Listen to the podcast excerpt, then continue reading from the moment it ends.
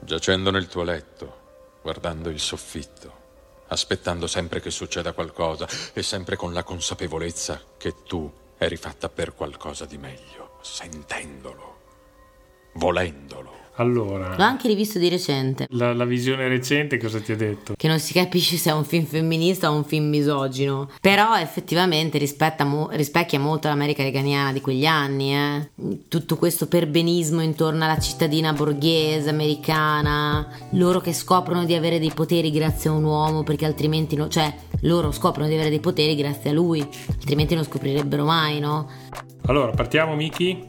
Trame strane. Cinema dagli affetti speciali. Eccoci qua di nuovo in compagnia di Michela Gorini per parlare ancora di cinemi nostalgici. Ciao Michela! Ciao a tutti! Ma soprattutto dopo Top Gun per parlare ancora di anni 80, di cinema americano e di periodi reganiani. Però prima di affrontare il tema di questo film è necessario innanzitutto ricorrere al dizionario Treccani e cercare la parola gigioneggiare. Ecco qua, gigioneggiare, leggo testuale. Gigioneggiare, tendere nella recitazione al raggiungimento di facili effetti scenici, assumere atteggiamenti teatrali di facile effetto. Perché vogliamo citare questo termine per parlare di questo film, Michela? Eh?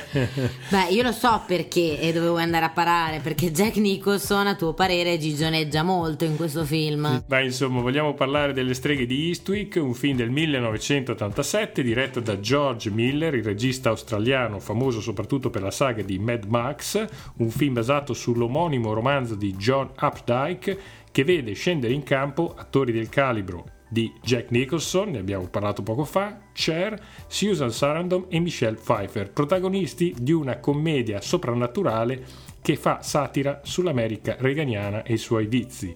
Io all'epoca lo andai a vedere, avevo circa 17 anni e ci capii ben poco, ti dico la verità. L'ho rivisto anche di recente e di fatto continuo a capirci ben poco. Eh, non c'è molto da capire. Che film è questo Le streghe di Eastwick? No, allora, io devo dire la verità, è un film che ho sempre adorato da bambina ed è un film che riguardo con piacere.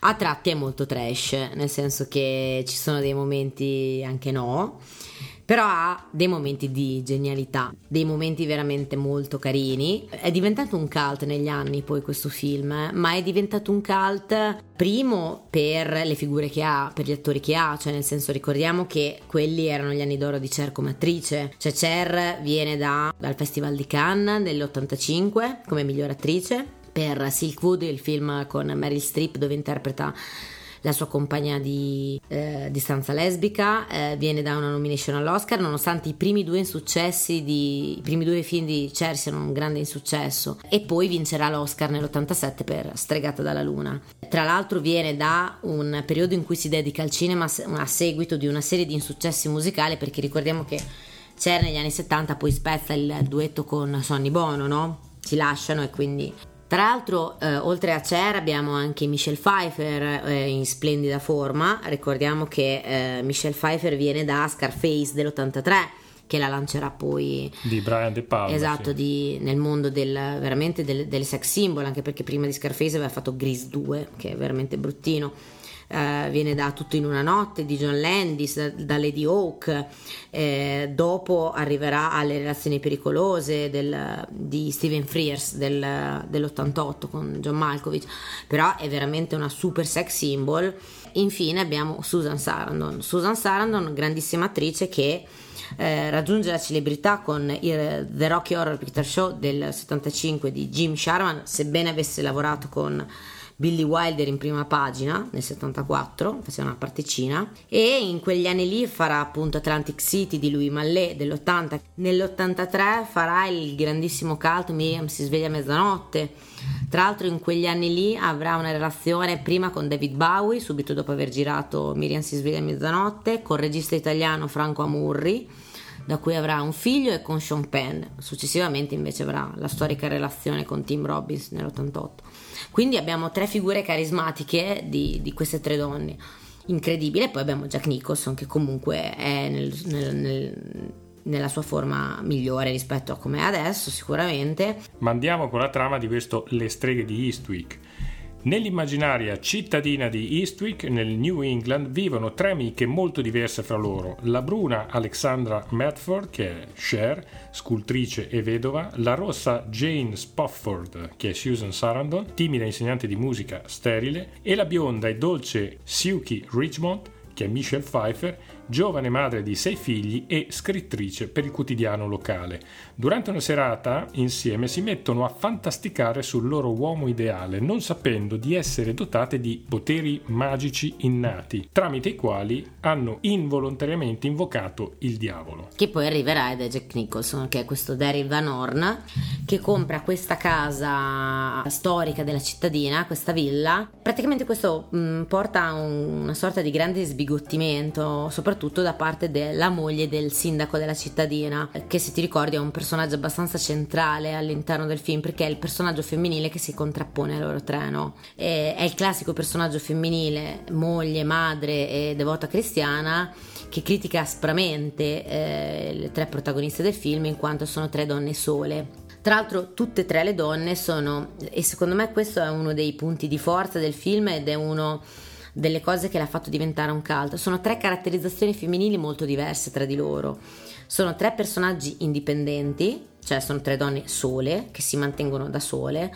Tra l'altro fanno tre lavori artistici e quindi anche si intuisce che non ci sia una grande ricchezza nella loro vita. Susan Sarandon fa l'insegnante di musica.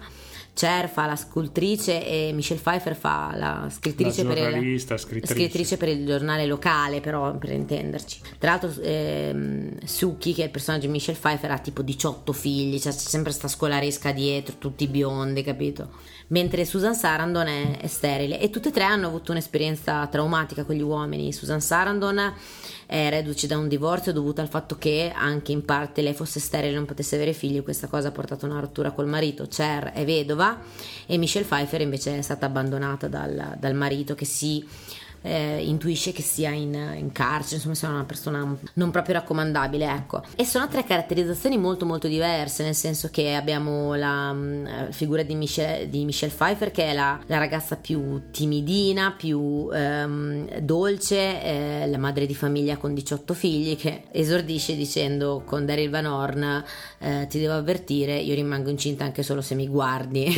Questa battuta è abbastanza agghiacciante, devo dire la verità. Poi abbiamo la figura di Cher che è un po' la passionaria, no? l'amante del sesso, quella che a un certo punto, e tra l'altro qui per tanti anni questo film è stato censurato, in una scena in cui lei è in bicicletta con Susan Sarandon descrive il pene di Daryl Van Horn e per tantissimo tempo questa scena qui è stata censurata nella versione italiana. Ma era anche per questo motivo che non passava in Rai? Sì, sì, sì, no? per questo e per il finale che insomma era abbastanza forte perché dopo parleremo del finale.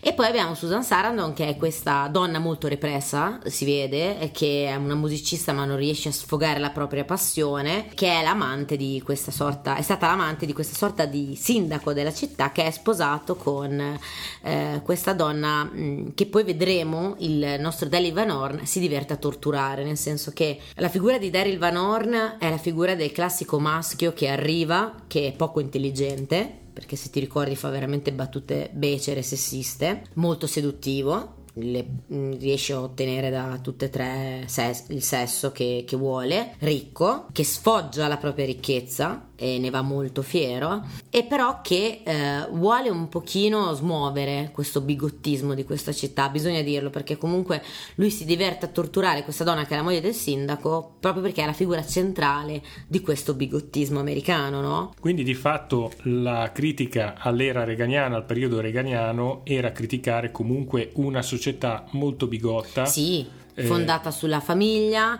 ma non solo, eh. era anche una critica alla figura di Daryl Van Horn, cioè nel senso che la figura di Daryl Van Horn viene punita alla fine, se ti ricordi. Perché? Perché è la figura rappresentativa del potere maschile, no? Cioè, praticamente la storia è questa, facendola un po'. Adesso tu hai raccontato la trama.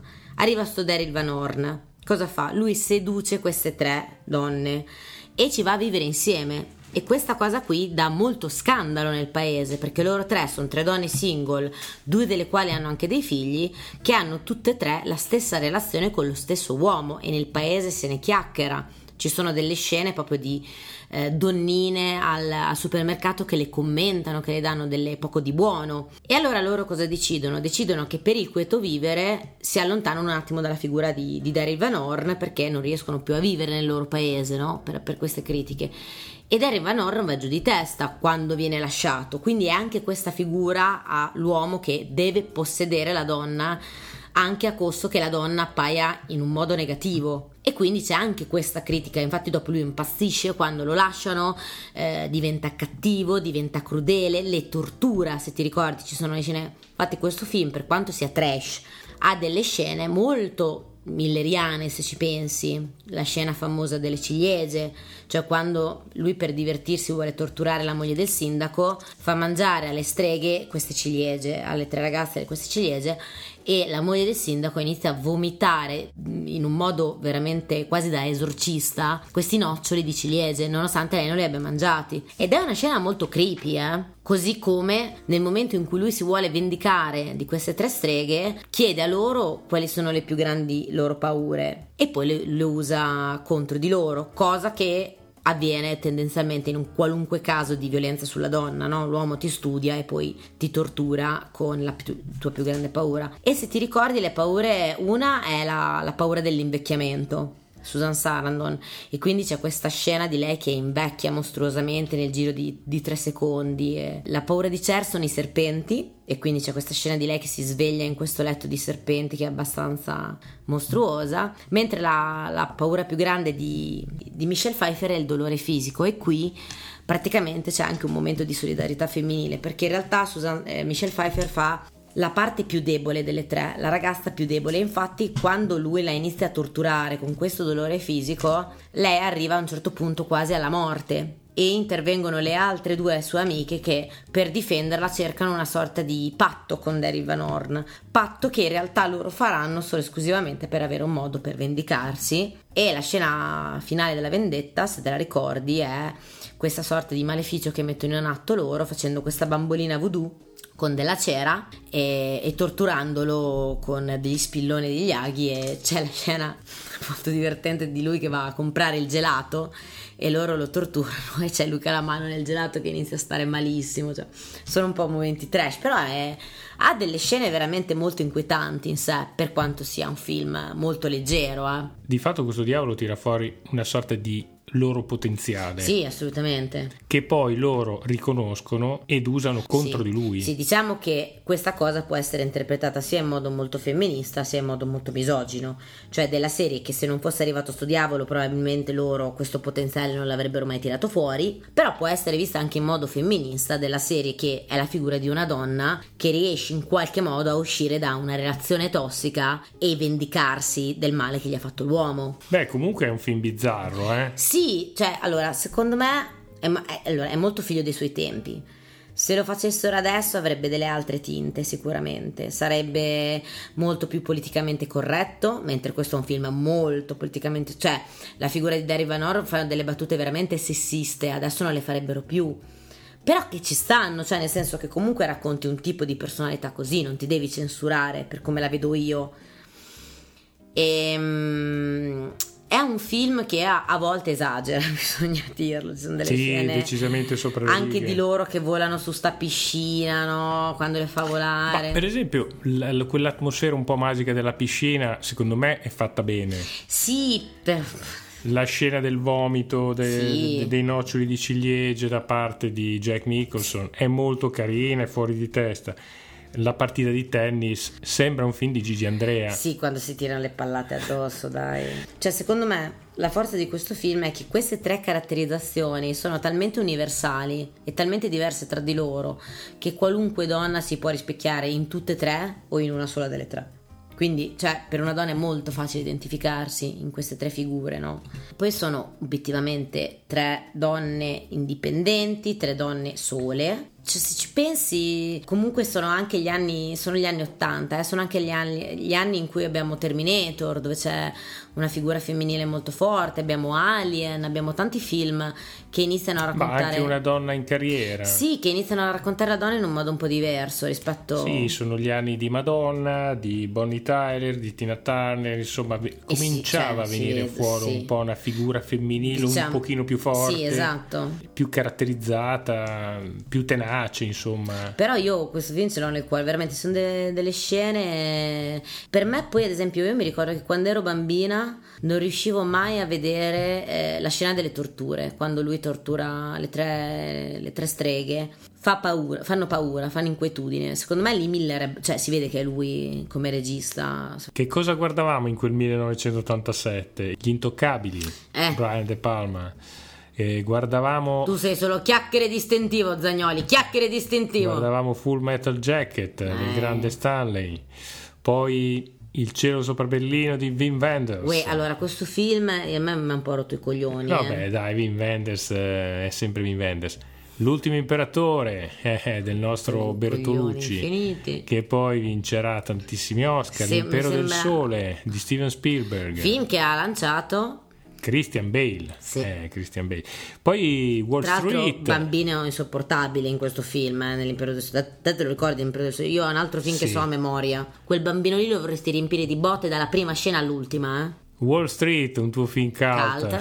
Lo so, lo so. Gordon Gecko. Di Oliviero Pietra, alias Oliver Stone. Il pranzo di Babette. Grandissimo capolavoro di Gabriel Axel, regista danese, eh, premiato col premio Oscar al miglior film straniero. Poi abbiamo Angel Hart, Ascensore per l'inferno. Altro grande cult di Casa Gorini. Alan Parker, c'è la famiglia di Ettore Scola, Arizona Junior, dei mitici fratelli Cohen, i fratelloni Cohen, era l'anno di Robocop, The Dead Gente di Dublino di John Huston, era l'anno di Good Morning Vietnam di Barry Levinson. Che ha un po'. Vabbè, insomma, era un bel periodo, eh? Sì, sì, sono tanti bei film. Adesso qui abbiamo citato forse i Allora, migliori. bisogna dire che alcuni di questi sono molto trash, tipo Wall Street, cioè nel senso che se lo guardi adesso Wall Street è un film molto pacchiano. Sì, però comunque erano stagioni molto buone. eh? Sì, sì, cioè, anche un Good Morning Vietnam, un pranzo di Babette, cioè, adesso trovarsi una serie di film così tutti in un anno, eh, Eh, in una stagione. in un non li anno. trovi così facilmente. E poi comunque da ricordare prima di chiudere la puntata del film Le streghe di Eastwick, da ricordare il finale, un finale veramente strano dove ad un certo punto il diavolo Sì. appare attraverso i tanti schermi televisivi. Sì, praticamente c'è questa scena, nel senso che loro eh, hanno fatto questo ma- maleficio, no? Dove hanno tramutato, hanno preso questa bambolina voodoo e stanno torturando il diavolo. Il diavolo, quando si accorge di, di- di questa cosa, mentre è in giro, torna a casa improvvisamente e si trasmuta. E, e- e qui c'è veramente una parte pacchianissima perché c'è questo mostro alato enorme fuori dalla finestra che è aberrante, se te lo ricordi. Te lo Sì, ricordi? sì. E allora loro per ucciderlo e distruggerlo lanciano questa bambolina per terra e gli danno fuoco. La bambolina va in mille pezzi, loro danno fuoco ai pezzi. E che cosa succede? Che il mostro alato esplode e c'è questo momento ancora più trash del mostro alato. Che c'è questa sorta di neonato che appare con la testa di Jack Nicholson che è agghiacciante, qualcosa di veramente brutto, e poi svanisce.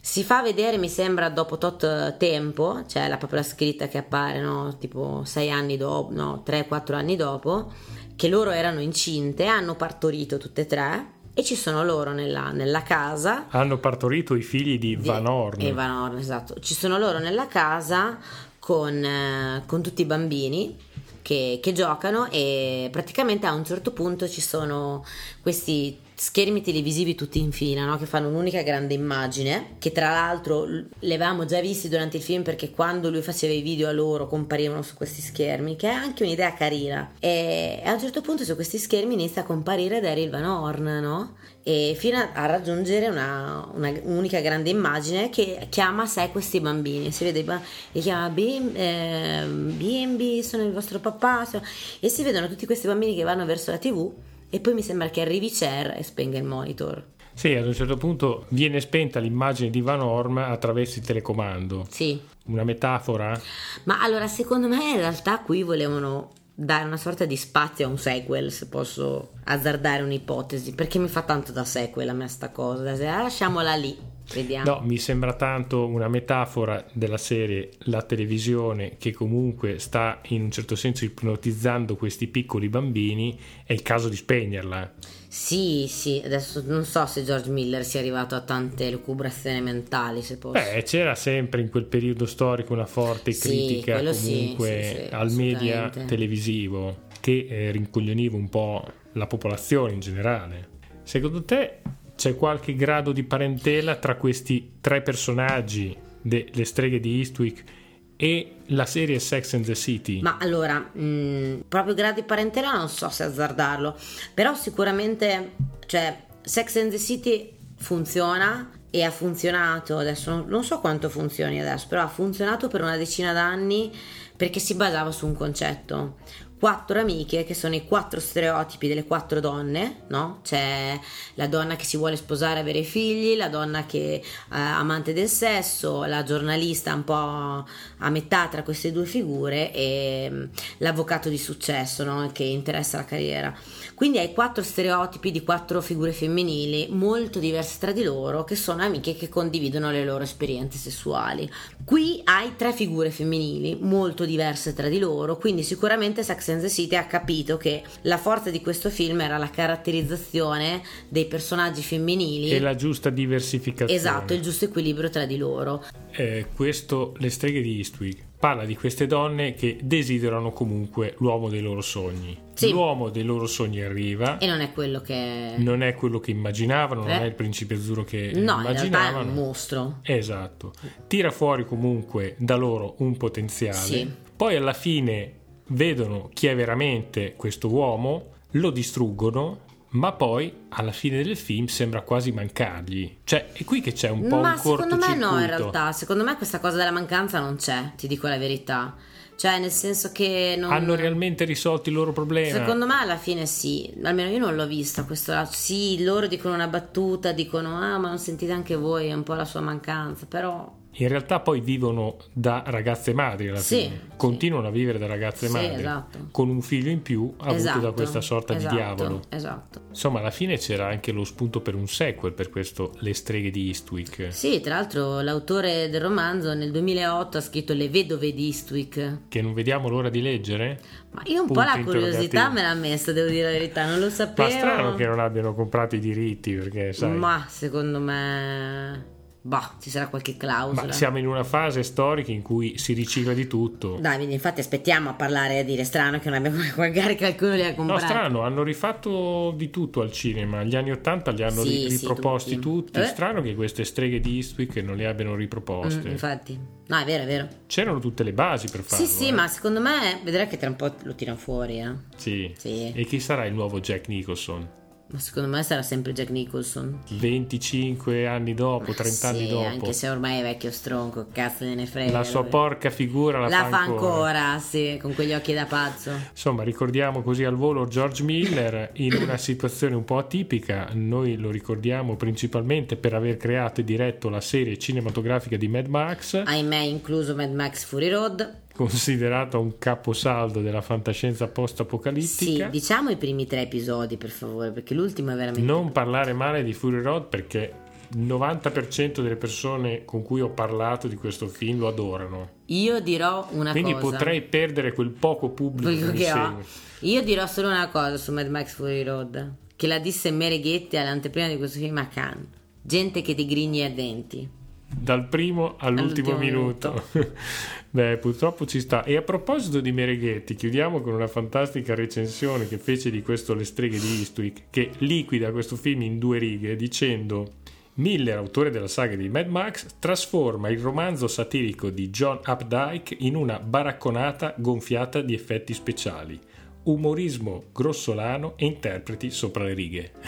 Insomma, L'ha toccata piano. Sì, ma tra l'altro secondo me non aveva anche voglia di fare sta recensione perché è cortissima, capito? Me la stai scrivendo che cazzate. Insomma, luci e ombre. No, io devo dire la verità, è un film che riguardo sempre volentieri. Poi è ovvio che non ci si può aspettare un capolavoro del cinema moderno, eh? Perché Sì, diciamo che anche certi film bruttini in quel periodo, comunque nel tempo, sono Sì, entrati sì. nel cuore. Ah, sì. Nonostante magari non avessero delle trame Però esaltanti. bisogna che facciamo una puntata su Stregata dalla Luna, Zagnoli. Dici? Eh sì. Ne vale la pena? potrebbe essere uno di quei due o tre ruoli in cui il nostro caro Nicolas Cage ha funzionato. Sì, sì, lì funziona tantissimo. Mamma mia. Dici? Sì, fa questa parte di questo fornaio italiano senza tre dita mi sembra che non abbia perché se le tagliate per amore una cosa così truce no? Melodrammatica. Molto stereotipato direi. Sì. Visto dall'America. Sì. Con anche dei momenti abbastanza agghiaccianti quando seduce Cher la prima volta. Beh, a proposito di personaggi riusciti nella carriera del nostro Nicolas Cage, Nicolas Cage prima abbiamo citato esatto, Arizona Junior il film dei fratelli Coen Arizona eh. Junior dove lì funziona. ma anche il cuore selvaggio eh dai. Oddio cuore selvaggio tanto tanto sopra le righe. A proposito di gigioneggiare però a me piace quando gigioneggia così. Evviva i gigioneggiatori. Esatto. Un saluto a tutti quanti alla prossima alla ciao. prossima. Usami Alex. Usami. Sfogati ho le spalle larghe io. Abbandonati. Oh non aspettare il tempo è assassino. Abbandonati, Alex. Fallo, Alex. Fallo adesso. Trame strane. Cinema dagli affetti speciali.